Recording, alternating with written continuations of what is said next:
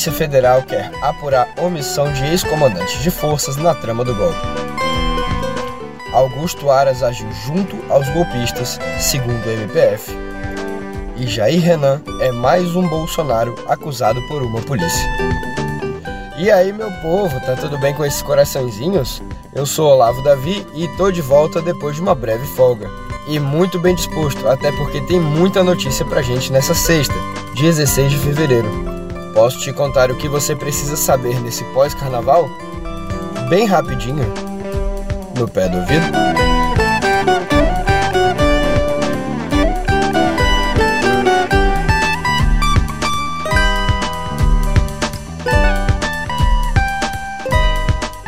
E em meio a toda a conspiração golpista que agora vamos desvendando em seus detalhes, dois militares de alta patente se mostraram alheios às movimentações para derrubar o Estado Democrático Brasileiro.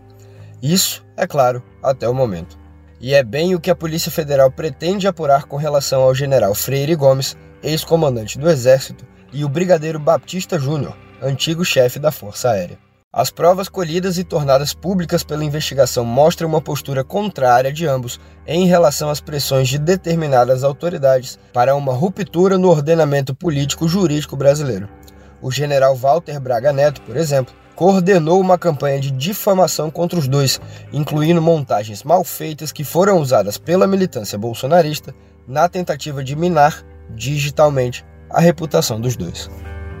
Enfim, a PF quer apurar Agora, uma suposta omissão dos dois fardados que, mesmo sabendo da conspiração bolsonarista, não atuaram para conter os golpistas, algo obrigatório para qualquer servidor público, sobretudo aqueles com poder para tal. De acordo com um relatório da corporação publicado pelo G1, os investigadores querem saber por que os dois quedaram-se inertes. Assim, pedem o avanço da investigação sobre ambos os militares. O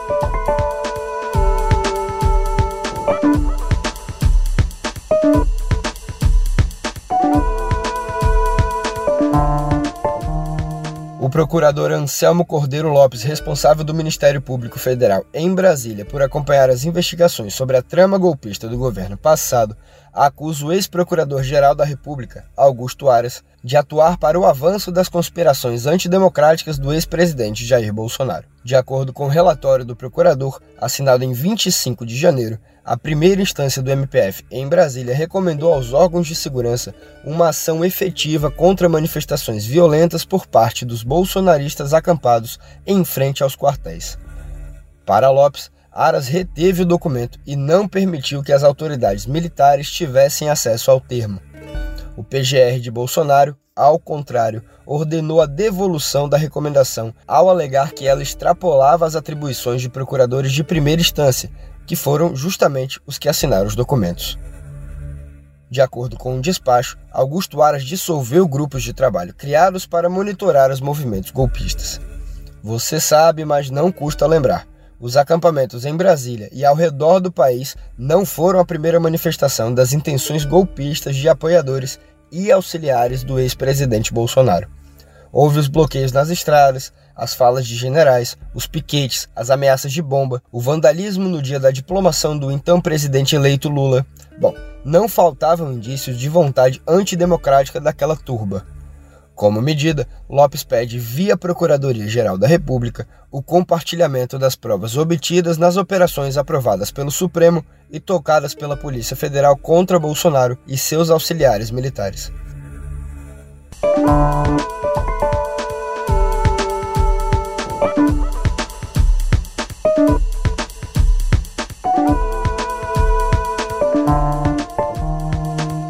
E olha, se tem alguém que abriu bem o bico, foi o ajudante de ordens de Jair Bolsonaro durante a presidência, o tenente-coronel Mauro Cid. Além de desencadear uma onda de operações e investigações sobre o ex-patrão, Cid está jogando ao mar alguns conhecidos empresários bolsonaristas. Na delação premiada, que poderíamos chamar de delação do fim do mundo, o militar afirmou à Polícia Federal que os empresários Luciano Hang e Meyer Nigri, dono e fundador da Avan e da Tecnisa, respectivamente, pressionaram o Ministério da Defesa, vejam só vocês, por um relatório mais contundente contra o processo eleitoral brasileiro. Nas conversas que ocorreram em novembro de 2022 e foram reveladas ao público agora por Paulo Capelli, do Metrópolis, eles pediam que a pasta responsável por defender o país agisse ativamente para macular as eleições e virar o jogo em favor do candidato apoiado por eles, o então presidente Jair Bolsonaro. Em nota, a defesa do dono da Avan pontuou que Hang não fez tais pedidos e jamais atentaria contra as instituições democráticas. A Dinigre, por sua vez, alegou que o empresário não participou de qualquer conspiração para derrubar o regime democrático no país.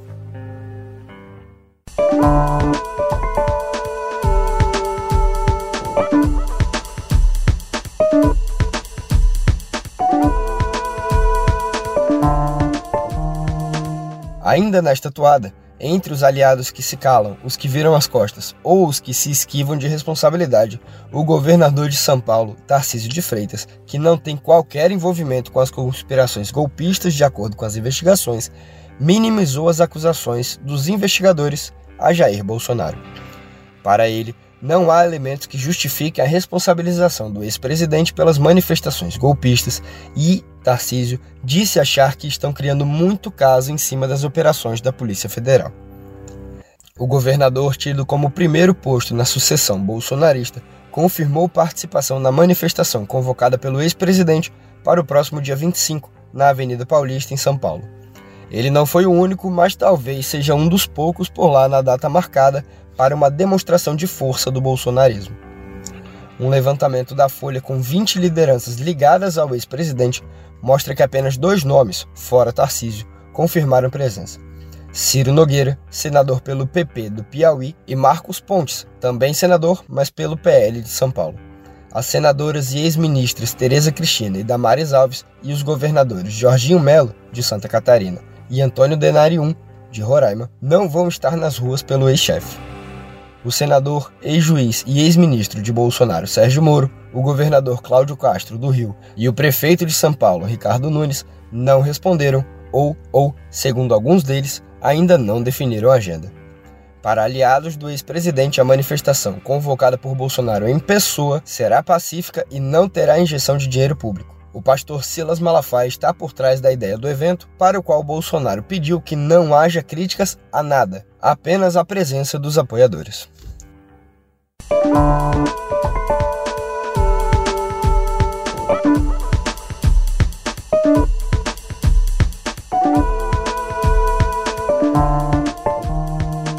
Quem certamente não estará no evento é Valdemar da Costa Neto.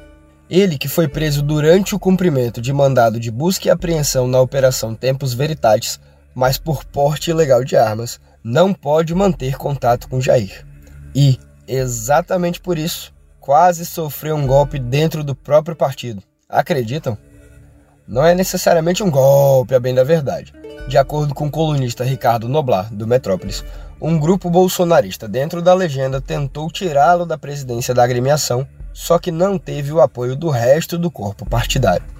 Segundo Noblar, os bolsonaristas alegavam que, pelas investigações em curso contra Valdemar e Bolsonaro e a determinação de que os dois não mantenham contato, a atuação do PL nas eleições que se aproximam será prejudicada.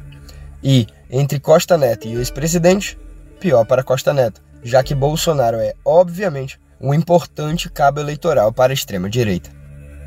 A defesa de Valdemar pediu ao STF a suspensão da medida. A defesa de Valdemar pediu ao STF a suspensão da medida, mas ainda não obteve retorno da corte. Por enquanto, o senador Flávio Bolsonaro, do Rio, é a ponte entre os dois investigados.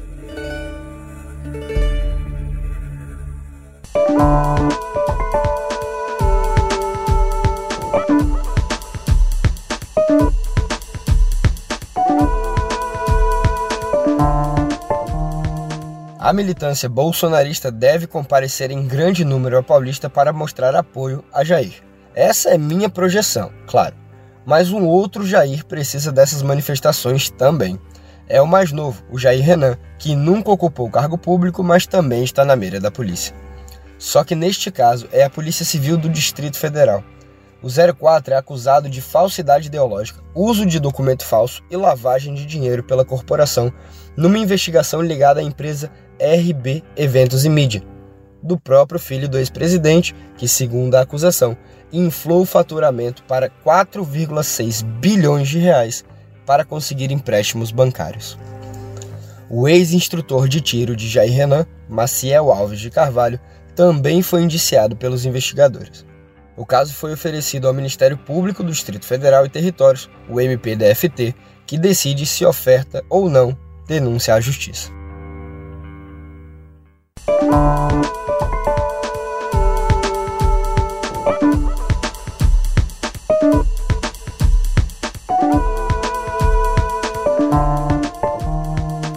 Brasília, vamos para Caracas porque o venezuelano Nicolás Maduro vem numa escalada sem precedentes no país caribenho em direção ao autoritarismo isolacionista.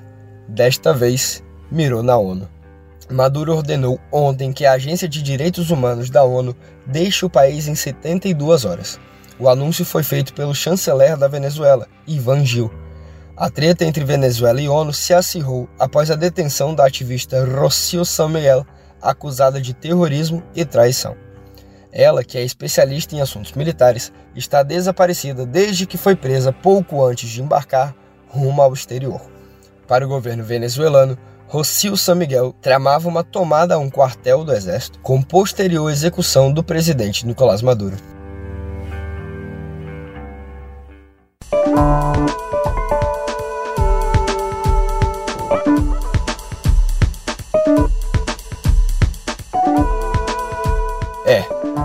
Noticiário não para e não melhora.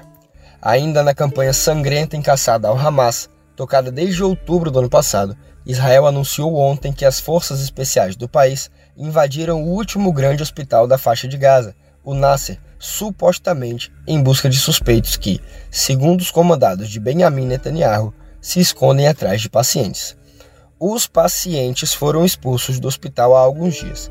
Centenas de pessoas feridas durante o bombardeio a Gaza.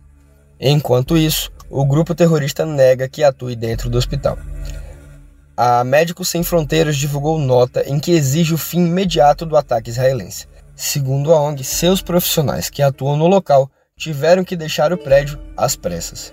Para além disso, ainda de acordo com a instituição humanitária, houve mortes de civis palestinos no local.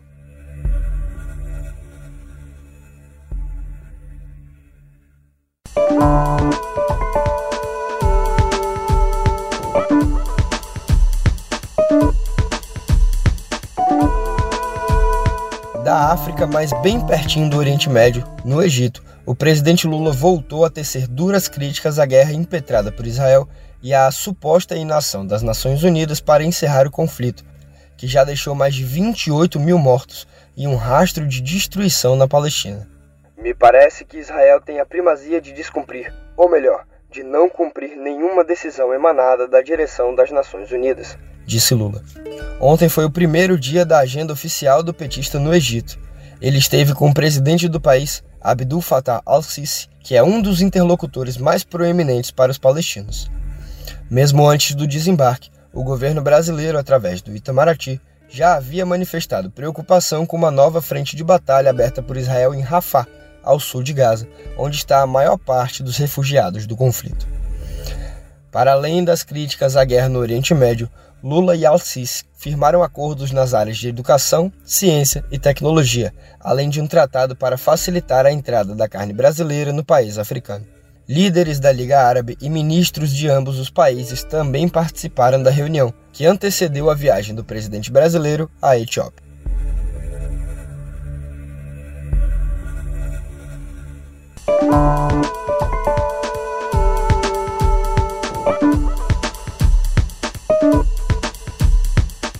Oriente Médio, a gente voa direto para os Estados Unidos, porque é lá que o ex-presidente Donald Trump se complicou ainda mais com a justiça do país.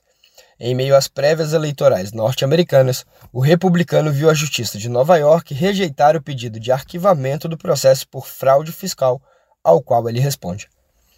Na mesma decisão, o início do julgamento foi marcado para 25 de março. Trump é acusado de dourar a contabilidade de seus negócios numa tentativa de camuflar os pagamentos que fez à atriz Storm Daniels, com a qual fez um acordo para deixar o relacionamento dos dois em segredo. Trump, vale lembrar, é casado.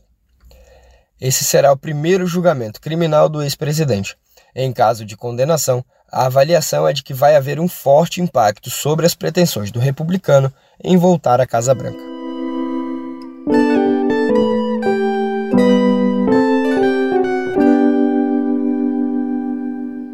A fuga de dois detentos da Penitenciária Federal de Mossoró, lá no meu Rio Grande do Norte, já representa a primeira crise da gestão de Ricardo Lewandowski à frente do Ministério da Justiça e Segurança Pública.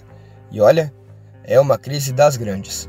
Suspeita-se que a fuga tenha ocorrido em função do relaxamento dos policiais na terça-feira de carnaval, além de ter sido facilitada pelo uso de ferramentas usadas numa obra dentro do complexo penitenciário, ferramentas as quais não foram guardadas apropriadamente.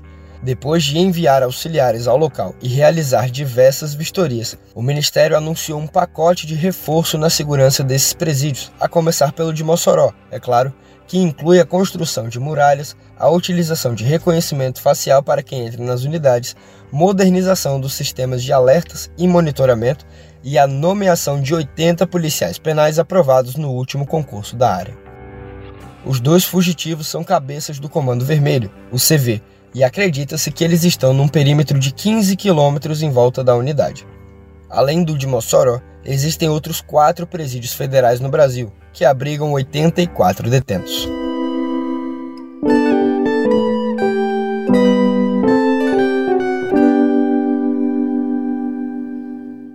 O secretário nacional de Políticas Penais, André Garcia, por sua vez, classificou a fuga como uma crise no sistema prisional, tratando o fato como irrepetível.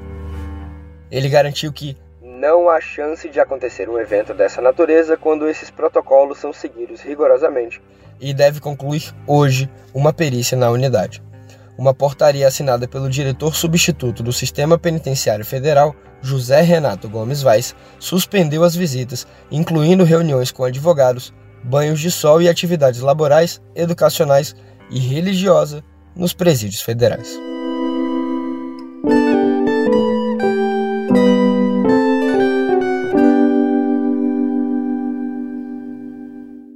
Relatório do Centro para a Integridade Climática, CCI, na sigla em inglês, nos Estados Unidos, sugere que os produtores de plástico sabem há mais de 30 anos que a reciclagem não é uma solução viável para a gestão de resíduos.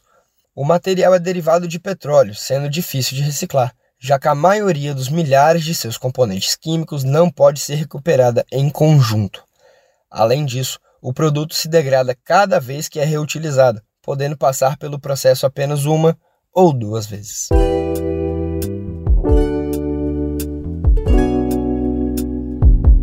Tem sessão obituário no nosso folheto cultural porque morreu na madrugada de quarta para quinta o colunista e roteirista Tony Góes, que escrevia sobre TV para a Folha. Ele tinha 63 anos e enfrentava um câncer no fígado. Carioca radicado desde a infância em São Paulo, Góes era publicitário de formação, mas logo mergulhou no universo da TV, tanto com análises em suas colunas, quanto na criação de textos para programas como o Video Show, da TV Globo, e em séries próprias, como Santo de Casa, da Band, e Doze Moedas, da HBO, seu último roteiro para a TV.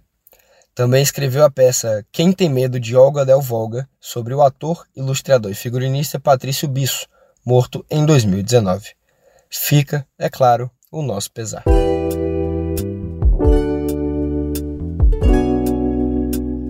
E a série clássica X-Men 97 ou X-Men 97 já tem data de estreia no Disney Plus.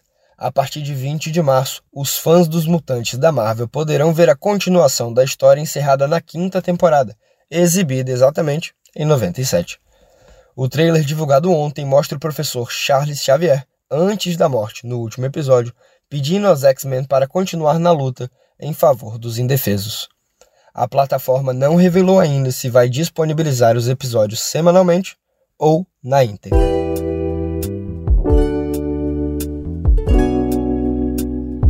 E após sete anos sem lançar um álbum completo, a Shakira anunciou o lançamento em 22 de março de Las Mujeres Ya No Lloran, ou As Mulheres Já Não Choram, seu 12º trabalho de estúdio. O novo álbum conta com 16 faixas, sendo 8 inéditas, 7 singles já lançados, e um remix. Está Music Sessions Volume 53, que chegou a lhe render 14 recordes no Guinness Book. A cantora também estreia no vinil, disponibilizando o disco em quatro edições de artes diferentes.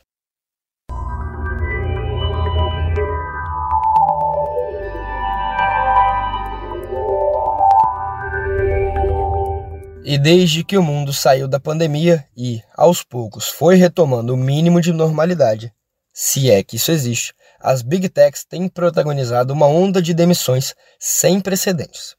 É um efeito da queda na demanda e, também, do advento da inteligência artificial. Pois é. É por isso que a gente abre nossa aba de tecnologia com um anúncio de investimento recorde da Microsoft em inteligência artificial. Feito na Alemanha, o discurso do presidente da companhia, Brad Smith, prevê a injeção de cerca de 3,4 bilhões de dólares na tecnologia por parte da gigante do ramo. E por que esse anúncio foi feito na Alemanha, Olavo? Porque meu xará de outro idioma, Olaf Scholz, o chanceler do país, foi buscar esse investimento, já que a Microsoft vai expandir centros de dados na região. A previsão é que sejam construídos nos arredores de Frankfurt e em outros estados do país. O projeto também inclui treinamento de funcionários lotados na Alemanha. E olha, o anúncio não é qualquer coisa não, viu? É simplesmente o maior do gênero já feito pela dona do Windows. É, também, um efeito da pressão da União Europeia para que dados relativos aos usuários europeus sejam armazenados fisicamente dentro dos limites do velho mundo. Isso por questões de privacidade e segurança.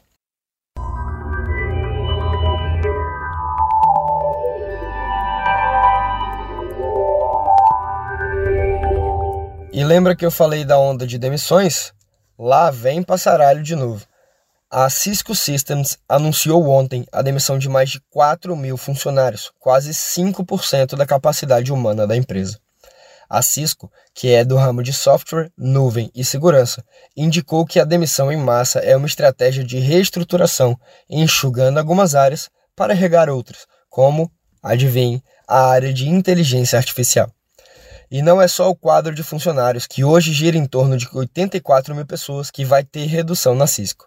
A estimativa é que as previsões de receitas da companhia caiam de 13 bilhões de dólares para cerca de 12 bilhões no terceiro trimestre desse ano.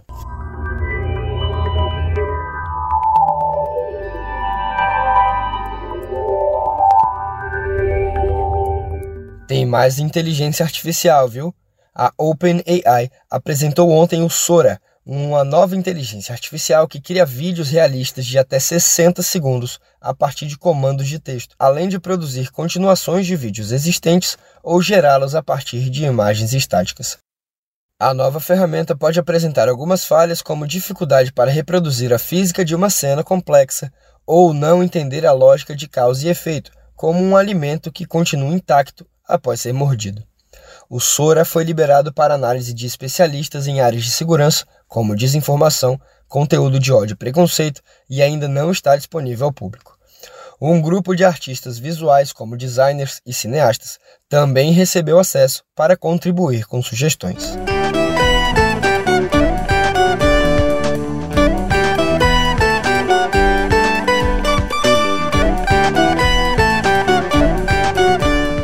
Ufa!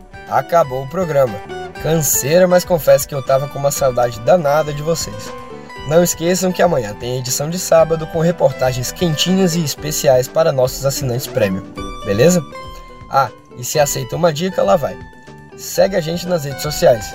Assim vocês não perdem um único conteúdo gratuito do meio. É arroba canal meio, tudo minúsculo mesmo. E já aproveita o embalo e assina o prêmio. Vale a pena. Se quiserem, podem me seguir também. É outrolavo, tudo minúsculo mesmo. Por aqui, me despeço com a promessa de voltar na semana que vem. Até!